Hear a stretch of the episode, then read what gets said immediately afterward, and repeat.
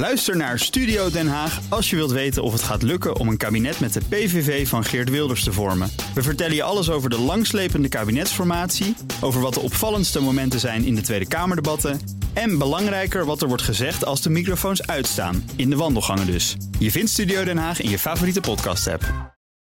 In de week waarin Nederland het feest der democratie vierde, want zo moeten we van stichtelijke commentatoren en verliezende politici de verkiezingen kennelijk noemen, moest ik veel aan Baghdad Bob denken, ook bekend als Comical Ali, de laatste woordvoerder van Saddam Hussein.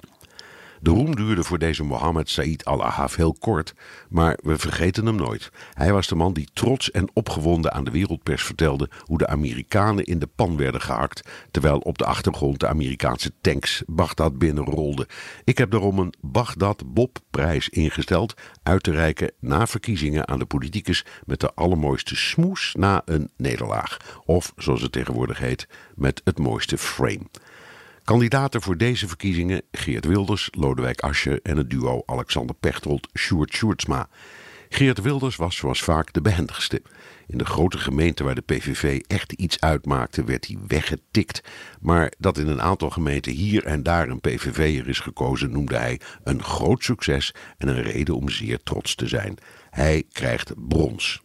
Zilver gaat niet naar Alexander Pechtold, die zijn eigen D66 op die plaats zette, maar naar Lodewijk Asscher. Zijn Partij van de Arbeid is overal waar het er echt op aankwam volledig in mootjes gehakt. Maar Asscher noemde het een dubbelbeeld, want het is een betere score dan vorig jaar. Je moet er maar opkomen. Heel knap bedacht.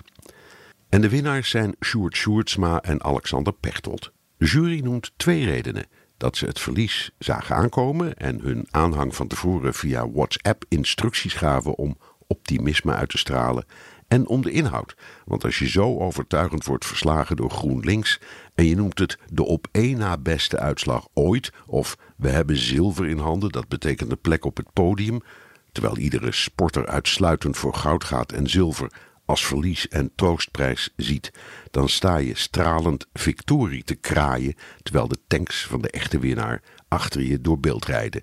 Namens de jury feliciteer ik D66 met de Bagdad Bob-prijs van 2018.